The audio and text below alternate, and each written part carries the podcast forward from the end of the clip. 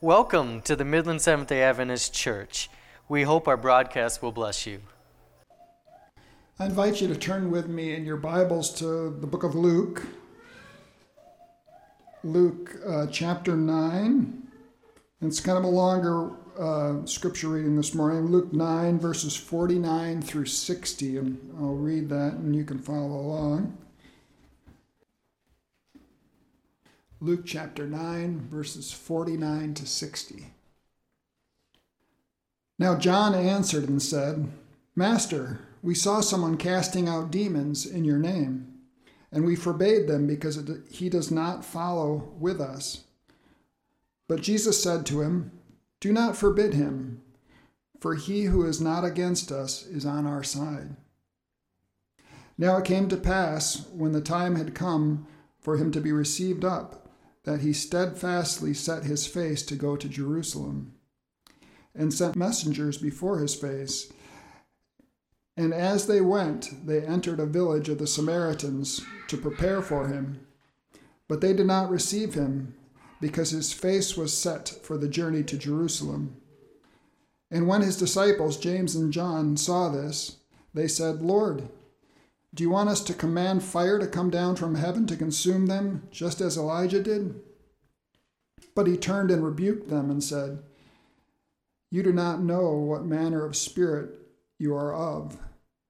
For the Son of Man did not come to destroy men's lives, but to save them. And they went to another village. Now it happened as they journeyed on the road that someone said to him, Lord, I will follow you wherever you go.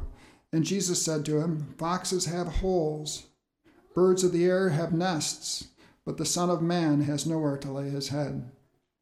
Then he said to another, Follow me. But he said, Lord, let me first go and bury my father. Jesus said to him, Let the dead bury their own dead, but you go and preach the kingdom of God. Happy Sabbath, and uh, welcome you that are watching us through the internet.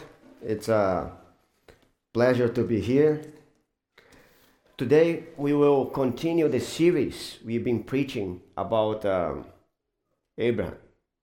Um, I guess I committed a, a, mistake when I sent the text for the for the bulletin last night. I intended to be like 49 to 50, but we read a little bit more, so that's okay. Uh, so, and uh, you may be asking what this text has to do with Abraham. We're gonna see in a second. So, like uh, the story today, we're gonna continue exactly from where we stopped two weeks ago. Uh, we stopped when uh, we went through the story of Abraham and and uh, Hagar and uh, the Ishmael, the announcement of Ishmael, the whole confusion. Now, the story we uh, gonna analyze today comes right after that, just a few months later. Just a few months later. And the story starts with like uh, Abraham sitting on his porch. He didn't have a house, but that's how I picture. Uh, if you open your Bibles in Genesis 18, verse 1, it says, Then the Lord appeared to him by the terebinth trees of Mamre, as he was sitting in the tent's door in the heat of the day. So he was like on the hottest part of the day, sitting there on like the, his the entrance of his tent on his porch, and like just perhaps sipping a lemonade or something like on the cool breeze of the day, and uh, and uh, he was looking uh, to the people around it. I imagine the scene like as a small town. Like I don't know if you went to those really small towns that like an, uh, when the weather is good, like summer or spring, like that, they are all sitting on their porch or on the live or on the front yard or like and all talking with each other, like all seeing the movement. So that's that's the vibe here. And uh, Abraham, he was there looking. Then he sees three men coming. And he immediately goes and like, uh, please, please, if, if you come in, like, uh, sit with us, eat with us. Like, uh, he didn't know who those men were at this point. Like, uh, he says to them, like, my Lord, if it, if it favors you, please come inside and uh, do not pass your servant. Let's share a little water, a little bread, let, uh, let's have a meal together. And uh, then, if you keep reading here, he actually asks his wife, and they order like a immensely big amount of food for like three people. Like uh, they make a banquet. But that's, he was just being Abraham. Like if you ever been to the Middle East, people there are very uh, welcoming. Hospitality is a big thing there. Like, and I'm gonna give you a pro tip.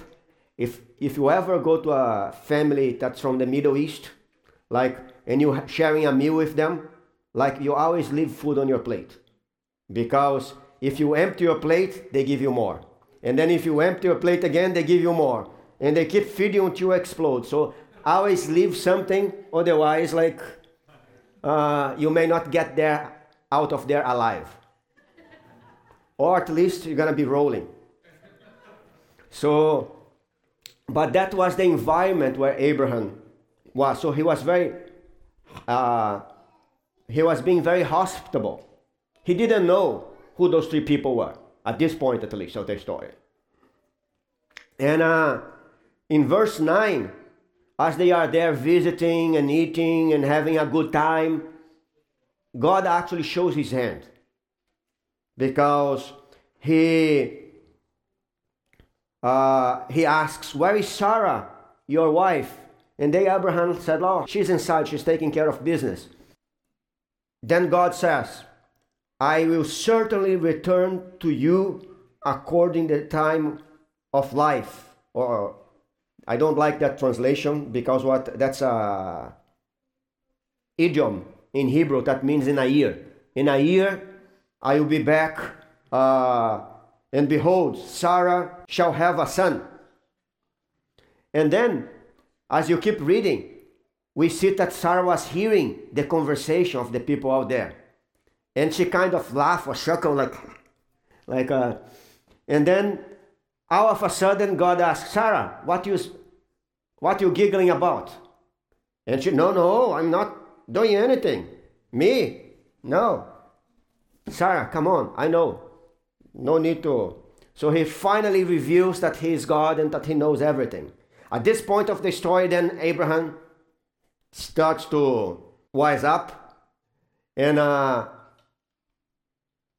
they continue the meal and then they finish. And it's there that I want to start the study today.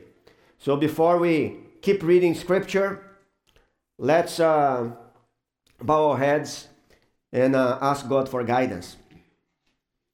Dear Father in heaven, thank you so much for the life that you gave us today. We are sinners in need of grace. We ask you, dear Lord, for you to wipe us clean with the blood of the Lamb and cover our nakedness with your garments of righteousness. Give us uh, your spirit now.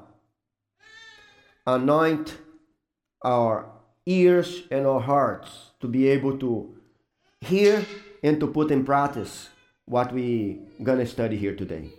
Bless my lips so I don't speak by myself, but speak guided by you. That's what we pray in Jesus' name. Amen. So, let's start by reading Genesis 18 16 to 19. Uh, I'm gonna need somebody to help me with my reading. My throat is a little bit dry today, so I, if I keep, I want to save. Can you? Can we have a mic? Can you help me here, Sonny? So let's read Genesis 18, 16 to 19. Then the men rose from there and looked toward Sodom, and Abraham went with them to send them on the way. And the Lord said, Shall I hide from Abraham what I am doing? Since Abraham shall surely become a great and mighty nation, and all the nations of the earth shall be blessed by him.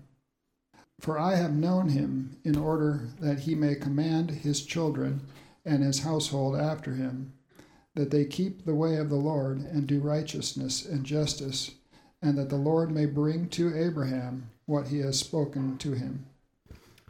If you recap Abraham's story so far, God had showed him, show up to him like in, first spoke with him, then showed up with him in a dream, then show up for him like in that strange scene of like the the the smoking pot and the the torch like going over the animals. But now he comes face to face now it becomes personal. He comes as one of them. He abraham now uh, have like a personal encounter with god like face to face. God wanted that conversation to be personal. And uh, here on the on verse 16 to 19 that tony just read. We hear uh, god speaking but not to abraham. Here he's speaking to himself. He's kind of breaking the fourth wall. You guys know that expression? No? Like uh, in a book or in a, or in a movie like you have the the different uh, characters talking to each other and then all of a sudden the one of the characters instead of addressing each other they started to address you. Sometimes in movies they look to the camera and they start to talk as if they were talking with you. So that's what god is, say, is saying like he's addressing us. Abraham didn't hear that conversation.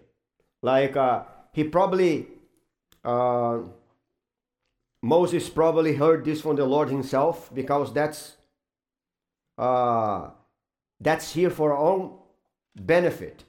And when he says like uh, uh, when they are on their little conversation between themselves like the godhead like should we hide what we gonna do from abraham? Like he's a friend we are pals. Like like we we love each other so should i hide it? And uh and then he gives here two reasons why not to hide from abraham like he says because he surely will become a great nation. Like uh and through him i want to bless all the nations of earth. So i want to give to give him to keep him in. But then he gives a second reason. He says as well in verse 19 that like uh, because he will command his children to be like him to walk in uh, righteousness and to walk in justice. So those are the two big reasons god gives in gives us why he wants to talk with abraham why he he came like uh, to tell him what he's gonna tell. Like at the first impression, we reading the first part of chapter 18, we have the impression that he came just once more to talk about the birth of Isaac, just to give more reassurance. But here, we actually see that uh, what he really came to be to to to tell was what he's gonna tell next. And the the fact that he mentioned Isaac is just a part of the equation, but was not the main course. Was like the main reason was what we're gonna read on the next few verses. Like uh, let's read now verses 20 to 22.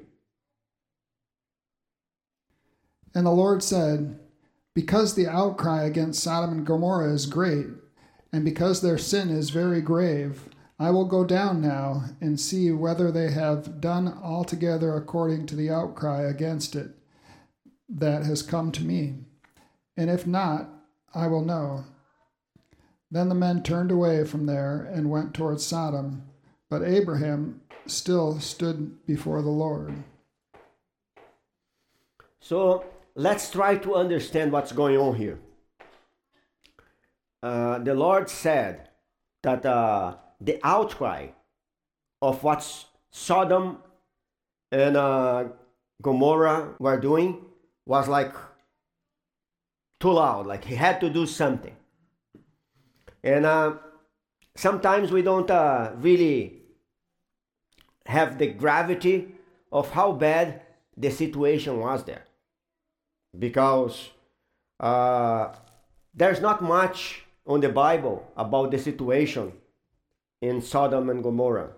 Like the situation, uh, we just have one story.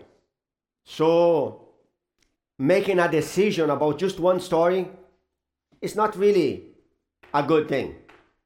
But uh, in the context of that story, they were not talking about uh, an unknown group of people. They are talking about somebody that was very uh, famous.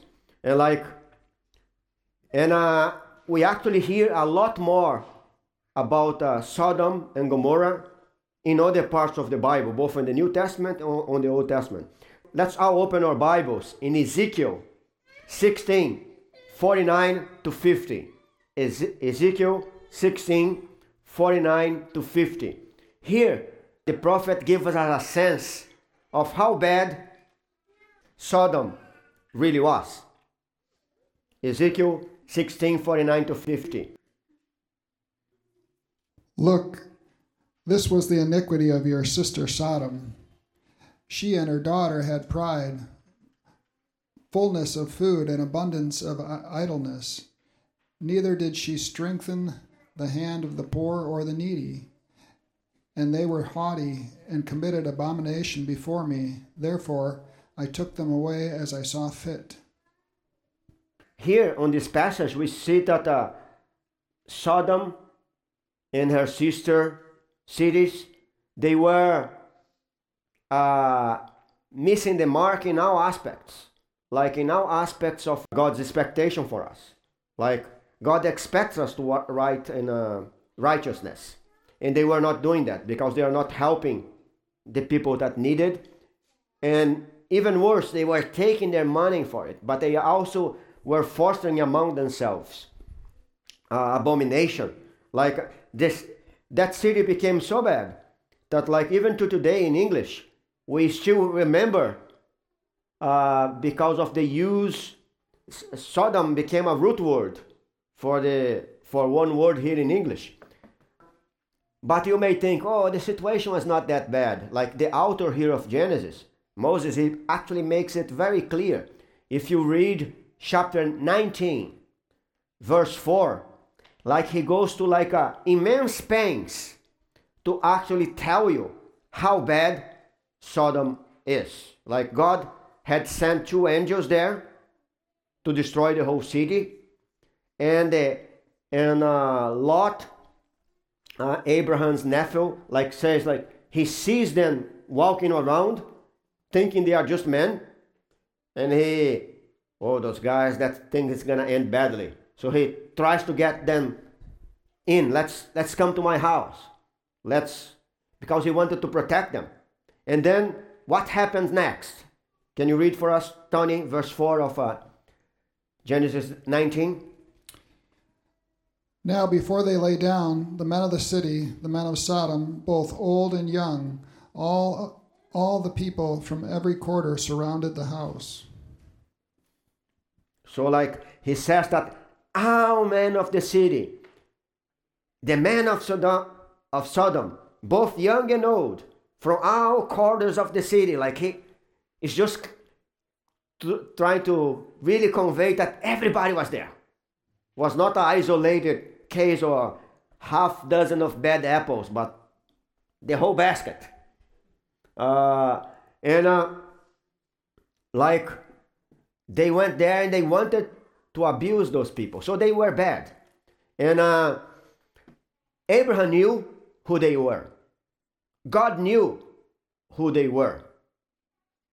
And like the Bible says, that the Lord has no pleasure in the death of the wicked, but wants our people to get saved. So why did he came? He came because the witness of Sodom was getting so high that it would spoil the whole pot if left unchecked, as happened before before the the flood. Like he had to do something, otherwise things would get sour very quickly. And in that context is what God came to came to do.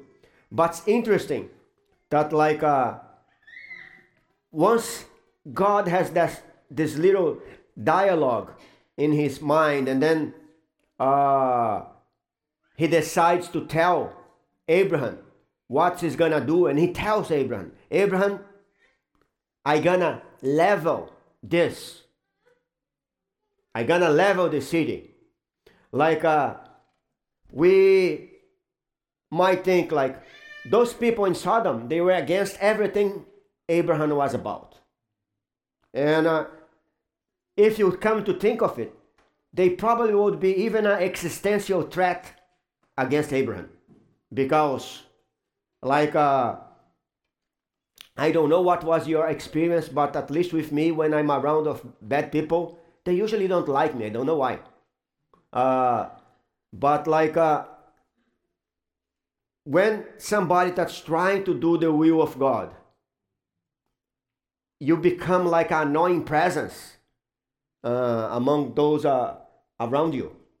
And if they are really bad, they're probably gonna try to end your life. So that uh, Abraham was living in an existential threat because of those guys. Was a real uh, problem. And everybody involved, both Abraham and God, knew how bad those people were. And uh, but at the end, like uh, the two angels go to destroy, but the Lord stays, and uh, they stay there facing each other. Abraham stands. Uh, we read here in verse 22 that Abraham stands in front of God, and uh, they were they start a conversation. Like uh, that conversation is striking. Because Abraham starts to do something like uh, starting here uh, on verse 23 abraham asked comes near the lord and said like would you destroy the that city if they were there like let's say 50 righteous? And god said oh if i found 50 there i keep the city and then he goes like 45 40, 30, 20. And like at one point, uh, at the end here, he says to Lord, and I love that phrase, like verse 33 uh, Let not the Lord be angry, and I speak with you but once more. Suppose 10 should, should be found there. And before that, he says like, "Oh, I'm just ashes." Like, but forgive me if I'm gonna talk. But and he keeps that bargain going on. And then the Lord says like, "I will not destroy it for the sake of ten." In verse 33, so the Lord went his way. Soon, as soon he had finished speaking with Abraham, and Abraham returned to his place. It's it's funny because, like, could you imagine, like, uh, let's let me pick up on Tony since he has the mic. Let's let's imagine I come to Tony and like Tony, can you give me like I forgot my wallet? Can you can I borrow five dollars? Sure. And then like once I have, oh I I, I misspoke. Can can I give you ten? Can you give me ten? Uh, all right. And then like okay, let's make it twenty. All right, but that's all I got. I'll have to go to an ATM. and then, like, do you see what Abraham was doing? Every time he he got what he wanted, he was like stepping up, stepping up, like. And if you keep playing like that, at some point, people is gonna tell you to take a hike. And uh, especially uh, since he knew who was, he was talking with, if he was having to tread a very fine line because he could really, real soon become like uh, ashes, as he said. He, he was, like he says in verse uh, uh, 27. Indeed, I'm, I, I who, indeed now, I who I am but dust and ashes, but I have taken up upon myself to speak with the Lord. So he know he knew very well what he was the risk he was doing. But why he was doing so? That's my question. Like, uh, I don't know if you ever lived together with somebody that annoys you. Uh, like that neighborhood that's like a, uh, and some that's loud or that do something bad or like bad people. Like I remember when um, my oldest son, he was like three months old. We lived in an apartment. It was like a tiny apartment, uh, and uh, we just had one bedroom back then. And uh, so his crib was in our uh, bedroom by the window. And then we started to feel like some smells. Like, uh, and uh, I didn't know at first, but then a friend told me, like, oh, that's pot. Uh, my neighbor from downstairs was smoking pot, and we were smoking together. Uh, like, we are all high. And like, I had like a three month old and I was, I went to her door, like, and I, listen, could you smoke in a different place? Like, I, I don't mind you smoking, but can you go to a different, because I have a baby. And uh, he's already getting high. And uh, so she said, no, no, no, I'm not smoking. That's just incense. I said, right. and uh, I was so angry with that woman because she i i felt tempted like to denounce her to the police or to do all sorts of things because i didn't want that woman like uh smoking us out. And uh i didn't do any of the things but soon enough she moved. So not enough for me to get addicted. Uh but uh the point is if uh, god was showing up to me that day, Mabio, I gonna smoke that lady. I probably would say, okay, what time is the barbecue? I, I bring the sauce. Uh, because that's the normal reaction that we have. When somebody is annoying, somebody is, uh, is threatening your family, you want to get rid of those people the first chance you have. But Abraham did differently. He was bargaining with God for those people that didn't deserve it, that those people that are even his enemies. So I ask you, why do you think he did that? What was in Abraham's mind? Hmm? Lot? No, I actually I heard a lot of people talking like, oh, maybe Lot or something. But uh, Abraham knew Lot as well. And if you read the story, Lot was far from righteous. He, he was just saved because he was the he had the right connections. Uh, like, but he was not a righteous person. So uh, none of his family are. If you keep reading chapter uh, 19, like it, his family was a, a catastrophic failure as well. So there's something more. If it was just Lot his concern, he would say like, okay, save my my people and get rid of everybody else. Uh, and that was a fair thing to ask. but he was actually asking to save the whole city.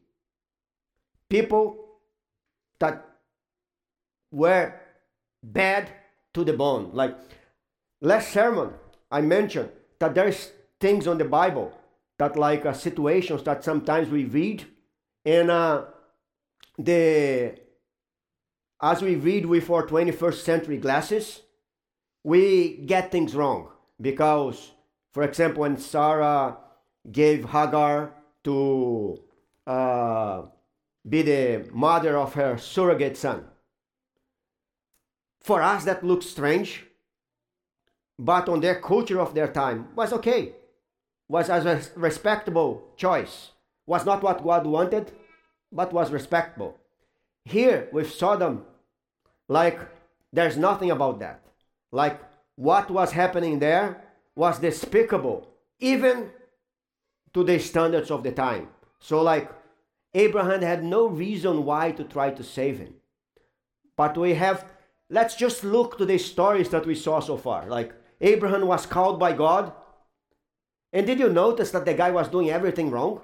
God said like go left and he goes right and like uh and God gave him time after time after time after time not what he deserved but what he didn't deserve. God gave him grace. Something happened or something should happen with us when we become uh, objects of God's grace. We have to start to realize that other people need God's grace too. Like, and that's what Abraham was trying to do. He was, he was trying to get people to receive not what they deserve, but what they did not deserve. And like the Lord opened the door there for that dialogue. He could have left with the three angels. He could have like turned Abraham into ashes on the first question. But he kept that dialogue going. Why? Because God wants you and me to have empathy for those that are not like us, that we disagree with, that those from the other party, for those from the other side of the tracks, for those that are even our enemies. God expects us to love humanity as He loves. Like, uh, and I guess the key to understand that whole passage is verse 19 when he says like that uh, uh, for I have known him in the order that he may command his children and his household after him to keep the way of the Lord, to do righteous and justice, what, that the Lord might bring Abraham what he spoke to him. From the first time Abraham was called, God said to him, I'm gonna give you children and you're gonna be a blessing. And now he shows up again and say, this time next year, Sarah is gonna have a kid on her arms. And then as he reasoning to himself on that little monologue that we see here on uh, verses 16 to 19, he gives us a very special reason why he's talking. Because uh, it's, that, it's that in order that he may command his children to follow my ways. So he has to know who I am, that I am all for grace and mercy, so he can follow himself and he can teach his children to do the same like uh, in order to bring the, to the fruition what I promised, that uh, uh, our earth would be blessed in the children of Abraham. Like we are blessing Jesus, that was a children of Abraham, but we also should be blessed in all of his children.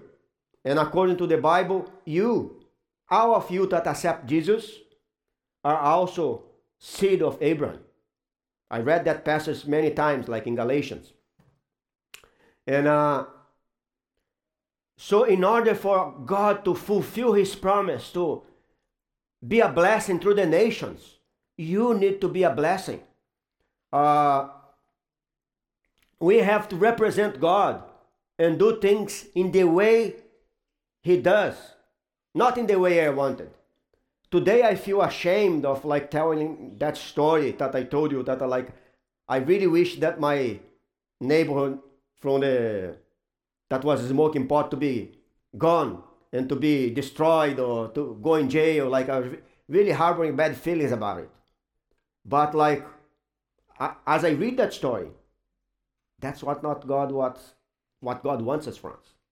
He wants us to pray for our enemies. He wants us to pray for, and not only pray to help, the more we can, those that deserve grace as much as we do. Even to put our lives on the line. Because if you see here, Abraham was basically crossing the line here almost. Okay, God let it because He wanted to uh, show us what we need to do. We are supposed to not only love one another, like in the text I read on the kids' story today. I read just the end of the text. The beginning of the text from Romans says, like, ah, eventually somebody may even die for a good people, but nobody dies for bad people.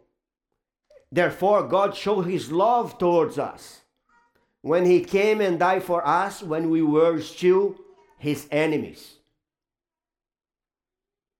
And we are expected to show the same love and to help those in need. Uh, there is a God left that door open because He wanted you and me to be different. And this, those two stories connect to allow us, us to understand that uh, God wants you and me to be blessings and to be intercessors, to be helpers, even for those that are our enemies, even for those that are a menace to our own existence. There's an interesting story we, we read as the as the scripture reading for today from Luke 49 to 50. I want to go to that story now to just to tie up because that's another example of what happened in the life of Abraham. In uh, on that story, Jesus was going through Samaria. And Samaria, if you know the the history of Israel, Jews and Samaritans, they were enemies. They kill each other for fun. Like, uh, and uh, they would not even step in each other's land. They would go like, they would make a trip that would, like if they would pass through Samaria, would be like a two hour trip. They would take an extra day just to go around it. That was how much they hate they hated each other. And uh, Jesus went there and he spoke with them. And uh, they treated uh, Jesus harshly. And uh, when the disciples heard, especially the two that were known as the sons of thunder, do you know who they are? James and John. They were called sons of thunder because they are hotheads. Like they, and uh, it's funny because they say here, let us bring fire over them. And Jesus said, like, Jesus scolds them. Like on verse uh, 55, Jesus says, But he turned and rebuked them and said, you do not know what manner of spirit are you of, For the Son of Man did, did not come to destroy men's lives, but to save them. And they went to another village. Jesus started his preaching to the Samaritans. Uh, like before that, they were asking, Jesus, we are seeing other people preaching in your name, but they are not among us. Should we rebuke them? Should we kick them off? And Jesus said, No. Verse 50 Do not forbid him, for he who is not against us is on our side. But that people may have think, okay, he's talking here about all the Christians. But so we have no doubt, now he's talking about Samaritans, like the heathen people, like the people that were not even Jewish, that they, they were first enemies. And as expected as human, when the Jesus was not well received, those two disciples asked, like, give us the word. We're gonna pray, and fire is gonna rain from heaven as was with uh, Elijah, and it's gonna consume those guys. And then Jesus rebuked them. Why? Because everybody, every one of us is called to have the same attitude as Abraham, to treat others with grace, even if the other people is from a different faith, believes in different things I believe, even if that other people is like my enemy. Uh, like we are called to extend to people the same grace we receive. Jesus once said that uh, he who uh, was forgiven more loves more. So I'm preaching here to a congregation and to myself because I have been so much, so much times forgiven, and I believe you too. That means that you are at least that many times on the hook to forgive others, to extend grace, to ask for people not to have what they deserve because you, you didn't have what you deserve. You had grace. We should ask for other people to have grace too. Like uh, we are, God does not want us to be treated in the way we deserve. He treats us with grace and He expects us as His sons and daughters to extend that grace as Abraham did, as Jesus did when He walked among men. We need to be a blessing. And we start to be a blessing by loving one another. Not only those that look like us, but those that are the undesirables of the society, the outcasts, those that are really need of our help, even if they don't know of, even if they are our enemies, even if we showed up on their town, they will try to do, to do bad things with us. That doesn't matter because God loves us first when we were his enemies. So we are also summoned to love others, even if they are our enemies. That's why Jesus say, pray for our enemies. And that's good advice. Let's start by that. Even before we have the courage to do something for them, we have to pray for them. Let's pray for those that are that upset us. Let's pray for those that are our enemies. Let's pray for those that look like different to us. And let's ask for God to change our hearts so we can also start to do like Him and right and uh, walk in righteousness and justice. And justice in God's eye is not like giving what you deserve, but bringing you what you don't deserve. Let's extend grace and let's be agents of grace in this world that's needing so much somebody to be a blessing on their lives. May you be a blessing in somebody else's life as well. May God bless you. You have been listening to the broadcast from the Midland Seventh day Adventist Church at 2420 East Ashman in Midland, Michigan. If you are in the area, we cordially invite you to visit our church Saturday mornings.